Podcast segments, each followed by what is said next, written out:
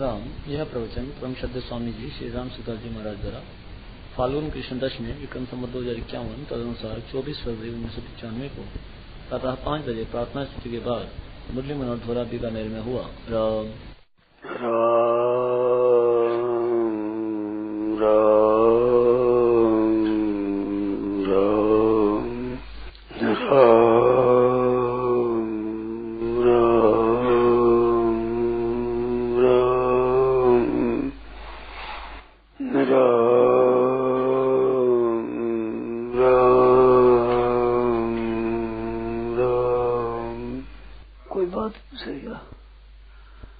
बात आई मैं मत पूछ रही याद आई तो। हमारे मन कोई खास कहने आई नहीं। यूँ सोचा यूँ तो।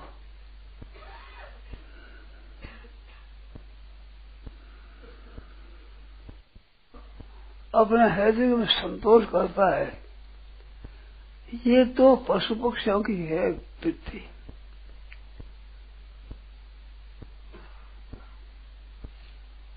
एक राजा थे, कोई ऐसी कथा सुनी मैंने।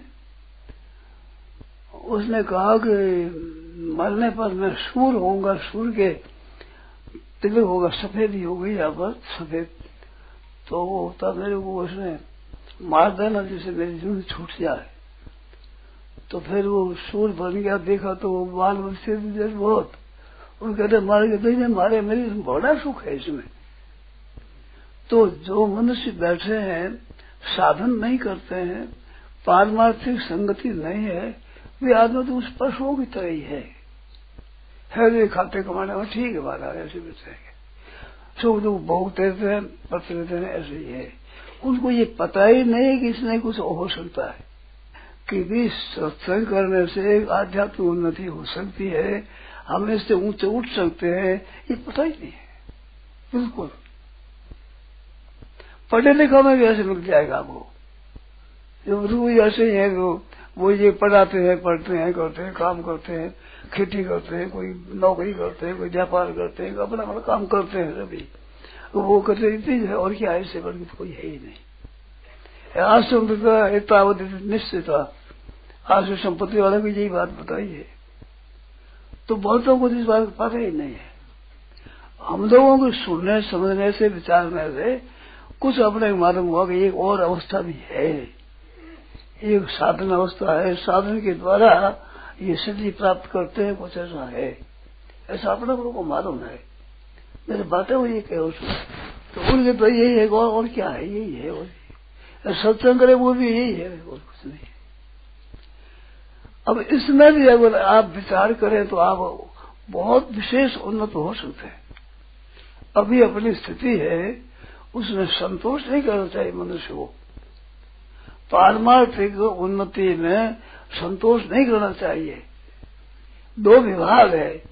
एक तो अपने शरीर का निर्वाह आदि करे, धन संपत्ति, वैभव आदि की इकट्ठा करना, अपने जीने का प्रबंध करना उसके दिए जो वस्तुओं का संग्रह व्यापार आदि करना, ये काम एक तो। और एक आध्यात्मिक उन्नति परमात्मा की प्राप्ति तत्व ज्ञान जीवन मुक्ति कुछ ऐसा साधन करना। तो इस दो में विभाग है जो संसार का ये विभाग और चीज़ है और परमात्मा तत्व ये चीज़ और दो विभाग है ये। तो पशु पक्षियों में ये विभाग तो है, खाने पीना का रहने का। मनुष्य में उनसे विशेषता है मनुष्य संग्रह ज़्यादा करता है, वो संग्रह नहीं करता है। ये बुद्धिमान संग्रह में गई जो औरों को करते हैं इसमें। बुद्धि तेज होने से अच्छे काम में लगे तो उन्नति जाएगी, नीचे काम में लगे तो अवनति जाएगी, नीचे पतन होगा। तो इस तरह से करते हैं। अब अपने को ये शर्म आनी चाहिए कि सत्संग अपने को मिलता है। अपने इस विषय में चले तो आगाड़ी चलने के लिए बहुत बहुत बाकी है। जैसे दूब होती है, वो भी बढ़ती है, पौधे होते वो भी बढ़ते हैं, साधारण वृक्ष होते बढ़ते हैं, बड़े नीम आदि, आम आदि, ये वृक्ष बढ़ते हैं, ताड़ आदि बढ़ते हैं, खजूर आदि बढ़ते हैं तो ये बढ़ते हैं तो ऊपर बढ़ने में बड़े लंबे बढ़ते हैं। पर आकाश की तो मनाई नहीं हुई है ना। धूप के लिए आकाश की तो मनाई नहीं है। परंतु वो बढ़ती नहीं, इतनी बड़ी नहीं बढ़ेगी गाड़ी और खिजूर बढ़ जाएगा ऊँचा तो वहाँ कौन सा मना हो गई? आकाश में बढ़ने की गुंजाइश बहुत है। ऐसे मनुष्य के लिए उन्नत होने की बहुत गुंजाइश है। भगत मेरे मुकुटमाणी अनंत सृष्टि, जो चली करती बड़ी भरती सौंदर्य हरती लीला लीला मात्र में उत्पत्ति स्थिति प्रलय करने वाले परमात्मा। वे परमात्मा कहते हैं, भगत मेरे मुकुटमणि, भगवान का मुकुटमणि बन जाए, ये वास्तव मनुष्य में योग्यता है। ऐसे भगवान ने योग्यता दी अब उसका विकास करे तो कितना विकास हो सकता है? तो अपने लोगों में क्या है? अपने लोगों में गलती ये है कि जितना कर लिया सुन लिया, उसमें फिर आगाड़ी बढ़ने का उत्साह नहीं है। आगे बढ़े भी आगाड़ी बढ़े हम संप्रदाय संसार में कई गूगू, कई डोड, डूबन लो सांसो नहीं नहीं तरण लो कोड। डूब जाएँगे, लेकिन चिंता नहीं है। और हमारे उद्धार हो जाए, तब तक ज्ञान हो जाए, जीवन मुक्त हो जाए। इसी शरीर में रहते हुए ये उत्साह नहीं है। पढ़ने वालों की विद्या पढ़ने का तो उत्साह रहता है, वो भी थोड़ा पढ़ करके फिर वो संतोष कर देते हैं। ऐसे साधन करने वाले थोड़ा जब ध्यान कर दिया सत्संग कर दिया थोड़ा स्वाध्याय कर दिया संतोष कर देते हैं। तो शास्त्र में एक बात लिखा है आध्यात्मिक उन्नति में संतोष करना ही नहीं चाहिए, और सांसारिक में असंतोष नहीं करना चाहिए। संतोषा त्रिशु कर्तव्य स्वदारे भोजने धने। अपने स्त्री पुत्र परिवार मिला है, और भोजन जैसा भगत भगत मिल जाए वैसा है, और धन पैसा जितना मिल जाए इसमें संतोष करना चाहिए। और त्रिशु नैवत कर्तव्य स्वाध्याय जप रहे हो जप करने में, दान करने में, स्वाध्याय करने में संतोष करना नहीं चाहिए। तात्पर्य क्या निकला? कि पूर्व जन्मों के अनुसार जो अपने को परिस्थिति मिलती है, उसमें तो संतोष करना चाहिए। और नया उद्योग करके आध्यात्मिक उन्नति करते हैं, उसमें संतोष नहीं करना चाहिए। बात तो है ऐसी, काम कर दिया उल्टा। पारमार्थिक उद्योग कम करते हैं, खाने पीने का, रहन सहन का, इसका उद्योग ज़्यादा करते हैं। परिश्रम से इसमें लगाया परिश्रम लगाना चाहिए आध्यात्मिक उन्नति में। तत्व ज्ञान में जैसे स्वाध्याय जपदान होता है में, दान में, स्वाध्याय में तो स्वाध्याय में स्वस्थ अध्ययन अपना अध्ययन करना। अपने स्वरूप में हमारी स्थिति क्या है? तो हरेक भाई के लिए बहुत आवश्यक है इस बात की कि वो स्वयं अध्ययन करें कि मेरी वृत्तियाँ कैसी हो रही है। साधन करने से कितना कैसा फ़र्क पड़ा है और इससे ज़्यादा फ़र्क हो सकता है। तो साधन करने से ऐसा बिल्कुल बात मालूम होती है।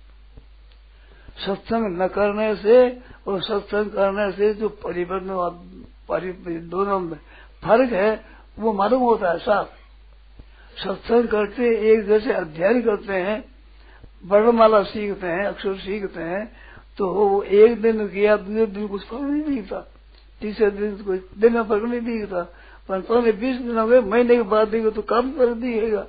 ऐसे सत्संग रोज़ाना करते हैं तो कल आदमी के आज सत्संग के तो कुछ फ़र्क नहीं मालूम होता है। पर पंद्रह बीस दिन महीना सत्संग करे तो फिर कुछ वर्ष करे तो उससे परिवर्तन होता है। परंतु वो चाल बहुत कम है। देखो, दो तरह गति है। एक गति है जिसे क्रिया है। तपते हैं, फिरते हैं, बोलते हैं, करते हैं, ये क्रिया है, ये ये गति है एक। एक गति रहित गति है। स्वतः गति है एक। जैसे अध्ययन करते करते बोध संपत्ति व्याकरण पढ़ता है वही तो व्याकरण पढ़ते पढ़ते व्याकरण का बोध आता है। बोध है, विद्या काले न बच्चे समय पा करके वो बोध दूसरे एक संग्रह होता है। तो वो संग्रह बोध होता है। इसी तरह से आध्यात्मिक सत्संग करने से मनुष्य की वृत्तियों में राग, द्वेष, काम, क्रोध, ईर्ष्या, द्वेष आदि में फ़र्क पड़ता है। शांति में फ़र्क पड़ता है। आध्यात्मिक बातें समझने में योग्यता बढ़ती है। ये फ़र्क पड़ता है, पड़ता ही है। तो ये फ़र्क पड़ जो पहली स्थिति से दूसरी स्थिति हुई तो गति तो है इसमें। पर ये गति कर्तृत्व रहित है। एक हम विद्या रचन करके विद्या करते हैं योग्यता उसमें तो गति प्रत्यक्ष है परंतु सत्संग करते हुए वो विद्या अध्ययन करते हुए जो बोध में फ़र्क पड़ता है उस बोध में गति है परंतु वो कर्तृत्व अभिमान पूर्वक नहीं है वो गति वो स्वतः गति है स्वाभाविक तो स्वाभाविक गति होती है वो स्वाभाविक तत्व से रह जाती है संसारिक संसार में भी स्वाभाविक गति हो जाएगी व्यापार गति व्यापार करने की कुशलता आ जाएगी। पर व्यापार के द्वारा धन मिलना है वो उतना ही मिलता, ज़्यादा नहीं मिलेगा। तो विद्या का जो विकास है, उसमें एक गति है, वो एक सूक्ष्म गति है।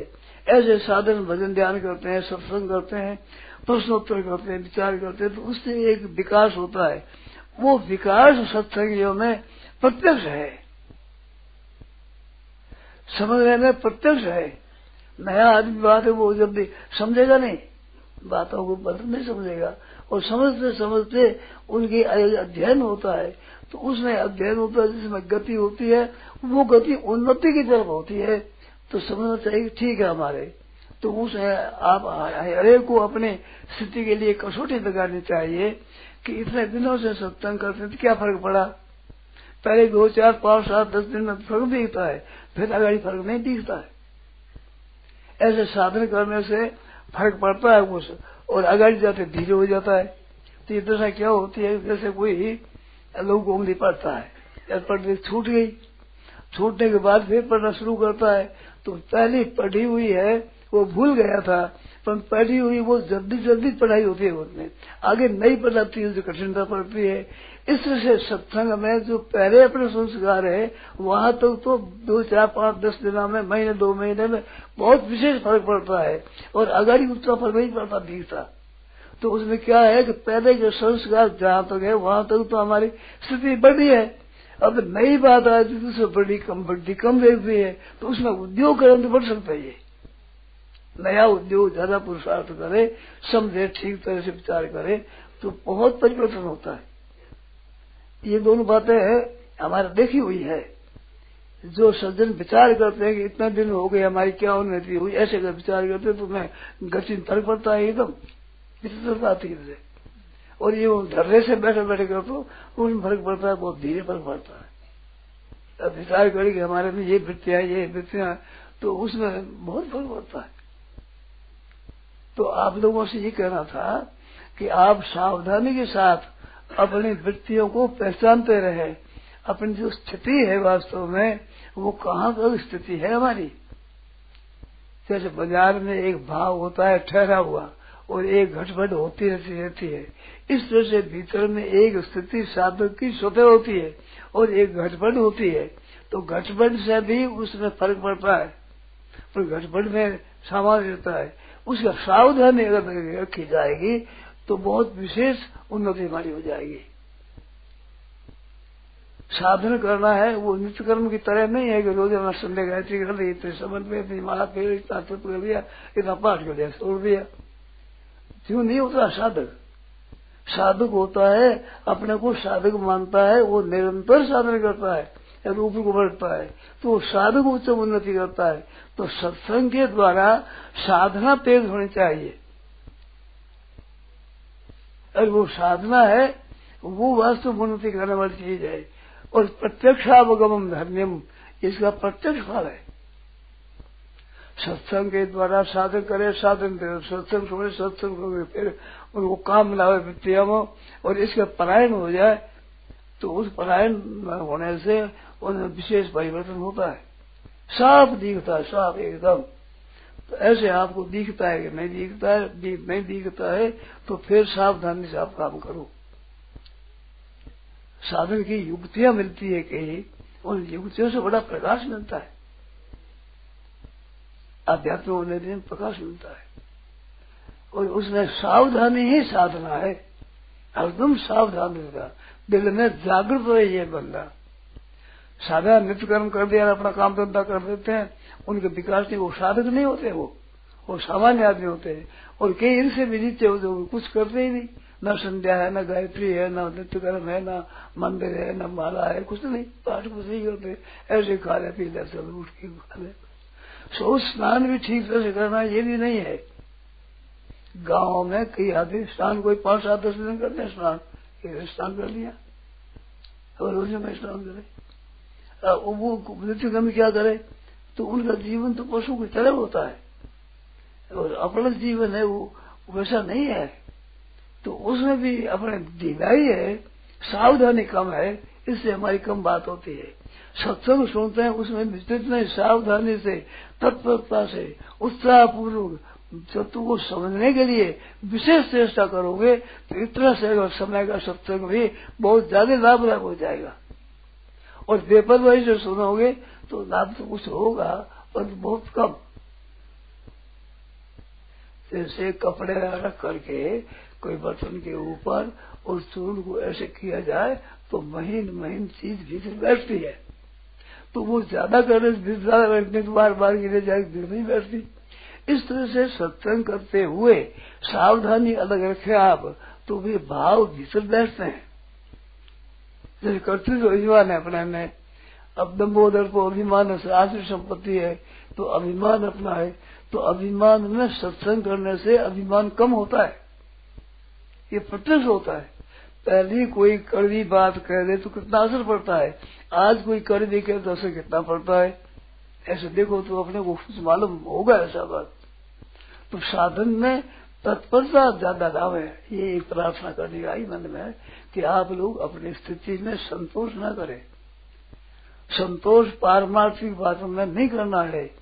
प्रार्थ के जो विद्या है, उसमें संतोष करना है। और नई उन्नति, आध्यात्मिक उन्नति करने में संतोष हो धन धीरे विघाता महत्व से ये महत्व के विघात है संतोष। सत्संग कर लिया माला जब कर ली पाठ कर लिया, पुस्तक पढ़ ली, फिर संतोष कर लिया। साधक की ये संतोष बहुत घातक है। उन्नति में बाधक है ये। इस वास्ते इसमें संतोष न कर जितना समझ लिया ठीक है। तो जितना जहाँ तो आप समझे हो, ज्ञान के विषय में, भक्ति के विषय में, योग के विषय में, जितनी जितनी समझ है, उस समझ से आगे और समझ बढ़ानी चाहिए। करो बहुत बढ़ेगी। और आप ठीक करो, मैं अपनी बात कहता हूँ, सरलता से बनावटी बात नहीं है। आप ऐसे करो तो मेरे को बहुत लाभ होगा। सीधी अच्छी नीति से कहता हूँ, मैं अपनी नीति से, अपनी बात। आप पूछोगे तो मेरे लाभ होगा और आपको लाभ होगा और तीसरे को लाभ होगा। आपको ध्यान आई नहीं, पता नहीं है। आप जो जो उस विषय में उतरोगे, गहरा प्रश्न करोगे क्यों त्यों त्यों मेरे आपके दूसरी चीज़ों के लाभ ज़्यादा होगा। वासुदेव कथा प्रश्न दर्शन स्कंद में आता है कि भगवान की कथा प्रश्न कर रहा है तो प्रश्न करता और उत्तर देता और श्रोता तीनों को लाभ होता है। प्रश्न करने वाला को लाभ होता है, और कथन करने वाले को लाभ होता है, और तीसरे सुनने वालों को लाभ होता है। तीन पर ही तीनों को परीक्षा करता है। ऐसे आप पूछो बात तो आपकी, हमारी सबकी उन्नति होगी। और हम कह दे, हमारी मन हम कह देंगे आप भैया। तो इससे लाभ बहुत थोड़ा होता है, लाभ तो होता है। परंतु आपकी जिज्ञासा हो जाए, इस विषय को हमें जानना है ऐसे जिज्ञासा जिज्ञासा पर पूछो और पूछने पर विवेचन करे। विवेचन पर शंका करो। किस अंश में कौन से, कौन आए कैसा समझा है, उसे शंका करो। तो बहुत विकास होगा। ऐसे आप प्रश्न करो तो मेरे चित्र बहुत ही प्रसन्नता होगी और लाभ होगा उसे ज़्यादा।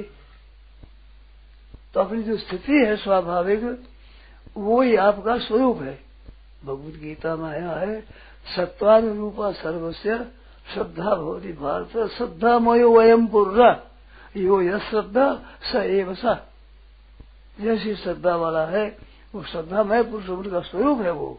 ऊपर से साधु है, गृहस्थ है, दिखते अलग अलग परंतु उनकी स्थिति वास्तव में क्या, कहा तक कौन पहुँचा हुआ है तो उसी स्थिति में फ़र्क पड़ना चाहिए। जैसी श्रद्धा है, जैसा विचार है, ऐसे पुरुष के वो, वही इज़्ज़त है। अभी तो साधु युष दो दिखते हैं। परंतु भीतर से विचार हो तो मरने के बाद जो स्थिति होगी, वो स्थिति ऊँची होगी तो गृह बहुत ऊँचा हो जाएगा, साधु बहुत नीचा हो जाएगा, साधु बहुत ऊँचा हो जाएगा गृह नीचा हो जाएगा। तो मैं गृह और साधु का इसमें फ़र्क नहीं पड़ेगा। इसमें जितनी तत्परता से उसमें लगेगा, उतना उसको फ़र्क पड़ जाता है। गृहस्थ हो, चाहे बालक हो, चाहे जवान हो, चाहे बूढ़ा हो, चाहे पढ़ा लिखा हो, चाहे बिल्कुल अफट हो। कुछ भी नहीं पढ़ा हुआ है, ऐसा आदमी सत्संग करता है तो सत्संग में मार्मिक बातों को इतनी समझता है, पढ़ा लिखा जो बिना सत्संग करने वाले उनसे विशेष देखता है। ऐसे एक जगह बात सुनी, कथा पर ये गीता जयंती पर अच्छे अच्छे विद्वानों के व्याख्यान हुए। तो एक सज्जन वहाँ बैठा रहे, वो मेरे को मिले, वो कहने लगे कि विद्वान अच्छे अच्छे, परंतु हमारे वहाँ बढ़िया लोग जितने गीता जानता है, उतनी बात विद्वान की उठ नहीं आई। साधारण बढ़िया लोग बोलते हैं ना गीता के विषय में। उतना भी नहीं आया। तो बढ़िया लोग सत्संग करते हैं, गीता की बातें सुनते रहते हैं। उस सुनते रहने से गीता का जो अध्ययन में मर्म समझा है, वो केवल विद्या के ज़ोर से विद्वता से उतना मर्म नहीं कह सकता। अक्षरों का अर्थ कह सकता है। एक सदर मेरे को सुनाया था। तो वो कहता था, अरे क्या पंडित बोलते हैं बढ़िया ही तो कब बोले बढ़िया बोलते क्यों बोले, वो सत्संग बहुत करते हैं। गीता का बहुत सुनते हैं। उनका पाठ करते हैं। तो और विद्या नहीं है, परंतु सत्संग के विषय में तो उनकी विद्या तेज हो जाएगी, जो पढ़े लिखे उनसे पढ़े लिखे हो जाएँगे, पढ़ाई में तेज हो जाएँगे। अरे भाई, जिस विषय में आप मेहनत करोगे, जिस विचार करोगे तो उस विषय में उन्नति हो ही जाएगी। व्यापार करने वाला व्यापार व्यापार कला में श्रेष्ठ हो जाएँगे। नफा नुकसान अलग बात है। पर उस कला में इस तरह से सत्संग करते हुए अगर आप आध्यात्मिक उन्नति करें तो आपके बहुत विकास होगा, आप खुद वो दिखेगा तो वो विकास होता, वो एक गति है। वो गति ऐसी नहीं जैसे मैं बोलता हूँ, ऐसे ऐसा करता हूँ जो है। पर गति है वो भी। नहीं तो पहले से हस्ते में फ़र्क पड़ा तो ये मानना ही पड़ेगा कि इतनी गति हुई है इस विषय में। नहीं तो कैसे फ़र्क पड़ा? तो पढ़ाई करने से एक बोध होता है, बोध। बोध में फ़र्क पड़ता है। इस तरह से सत्संग करने से आध्यात्मिक बातों का एक बोध होता है। उसमें आप शंका करें, विचार करें अगाड़ी तो बहुत ज़्यादा लाभ होता है। जैसे देवी संपत्ति हमारे में है, दया है, क्षमा है, उदारता है, संतोष है, समता है, ये गुण है। तो वैसे अपने को अक्षर लगाई जाए तो कभी कभी तो ऐसा मालूम होता है कि पहले से अवगुण ज़्यादा बढ़ गए। कभी कभी होता है कि अच्छा गुण आए हैं। कभी कभी साधारण से दिखती है, कभी ठीक दिखती है, कभी नीचे दिखती है। ऐसे साधक के भीतर में फ़र्क पड़ता है। तो फ़र्क पड़ता है, देश, काल संघ आदि को देखकर एक परिवर्तन होता है। एक अपने साधना से साधन करते हुए परिवर्तन होता है। तो उसमें आपने जितनी उन्नति कर रही है, वो तो ठीक। उससे अगाड़ी उन्नति करने के लिए आपको प्रश्न करना चाहिए। व्याख्यान सुनने से इतना लाभ नहीं होता, जितना प्रश्न से लाभ होता है। जैसे एक बात हुआ बात। छठे अध्याय में भगवान ने कहा, तपस्वी योगी और ज्ञानी ध्यो मतोधिक कर्मी व्यस्तादिगो योगी, तस्माद योगी भवार्जुन। तपस्वी है, ज्ञानी है, योगी है, उनसे बढ़कर योगी है। इस बात योगी हो जाए। योगी नाम सर्वेशा मदगते नान्तरात्मना, श्रद्धावान भजते यो माम समय युक्त तमो मत। योगियों में भी श्रद्धा प्रेम पूर्वक मेरा भजन करने वाला है, वो युक्ततम है। वो तो योगी हुआ, युक्त हुआ, और ये युक्ततम है, वो श्रेष्ठ होता है। ये छठे अध्याय भगवान ने बात कह दी। ध्यान दे, सुना नहीं, बात वो अंतिम दो श्लोक है ना छठे अध्याय के। तपस्वी दिगो योगी, ज्ञानी दिगो दिगा कर्मी व्यस्ता तो योगी, तस्माद योगी भगवान जो ना, फिर योगी नाम अपनी सर्वेशा मदगते अंतरात्मना श्रद्धावान योगम समय युतमो मत। अब यही बात बारहवें अध्याय में अर्जुन पूछते हैं एवं सतत युक्ता ये भक्ता स्वाम पर्युपासते, ये चाप्यक्षर अव्यक्तम तेषा के योग वित्तमा सगुण निर्गुण उपासकम श्रेष्ठ गुण से? तो मैया वेश मनो ये मांग नित्य युक्ता उपास श्रद्धया परियोपेता में युक्त तमामता छठे अध्याय का अंतिम श्लोक और बारहवें अध्याय के दूसरा श्लोक एक से मिलते हैं। योगी नाम सर्वेशा मदगते अंतरात्मना श्रद्धावान भरते योगाम समय युक्त तमो मत। और मैया वेश मनोयाम नित्य युता श्रद्धया परियोपेता। ते में युत तमामता स में युत तमो मत। ते में युत तमामता एक वचन बहुवचन शब्द गई है तो वो श्रेष्ठ माना गया। अब ध्यान में जो बात कहने लगा हूँ, किस लगा हूँ, जैसे व्याख्यान में पहले भगवान ने ये बात छठे अध्याय अंत में कह दी। और यहाँ अर्जुन ने पूछी तो पूछने पर बात वही कही है, परंतु वो बात पहले समझ में नहीं आई कि व्याख्यान में चलते हुए भगवान कह दी। नहीं तो प्रश्न क्यों करते? योगी नाम सर्वेशम बता दिया। यहाँ तो सगुण त्रिगुण उपासना के विषय में पूछा है। वहाँ संपूर्ण योगी हमें कहते जितने योगी होते, ज्ञान योगी, ध्यान योगी, कर्म योगी, भक्ति योगी, अष्टांग योगी, राजयोगी, सब योगी नाम सर्वेशम तो सबसे श्रेष्ठ हुआ, फिर कहते सगुण त्रिगुण उपासना श्रेष्ठ कौन से ये प्रश्न नहीं उठता ना। तो सामान्य व्याख्यान में सुनते हैं, उनसे उतना लाभ नहीं होता। जितने आप प्रश्न करोगे किया जाएगा, उससे जितना लाभ होगा उतना व्याख्यान में लाभ नहीं होता। व्याख्यान में पकड़ी नहीं जाती। कारण की वो बात लोग चले हैं तो सबके लिए कहते हैं। तो सबके लिए कहते हैं तो आपकी एक के लिए नहीं होती वो। किसी के लिए नहीं होती। वो निकल जाती बात। अगर आप पूछोगे तो आपकी खुद की बात हो जाएगी तो आपको विशेष लाभ होगा। क्यों बात खुद की हो गई, हमारी ये शंका है, हमें इसमें समर्थन करना है तो उसे विशेष लाभ होगा। गीता का सुना है उन्हें वही बात तो कही है। छठे अध्याय के अंत में कही, वही तो बार में अध्याय दूसरे श्लोक में कही है। दो योगियों पूछी वहाँ सर्वेशम, योगी नाम में सर्वेशम। तो सर्वेशम योगी नाम से सगुण निर्गुण उपास अंतर्गत आ गई। बात वही गई है पर वो कहने पर भी पकड़ी नहीं गई, फिर शंका करी। यार अपनी बात होने पर शंका नहीं होती है इस तरह से आप स्वयं अपनी शंका लेकर जो भी साधन करते हो, उस साधन में बाधा लगती है, कमी आती है विघ्न आता है तो उसमें आपकी शंका उठेगी, इसका क्या समाधान, कैसे करें, ऐसे आप पूछोगे तो उससे जो लाभ होगा, वो उससे नहीं होगा। केवल व्याख्यान से तो इसका अर्थ क्या हुआ कि आप लोग जिज्ञासा करो और लोग पूछो। मेरी बातें सुने अब सुनकर विचार करो, विचार करने पर कुछ शंका हो, पूछो।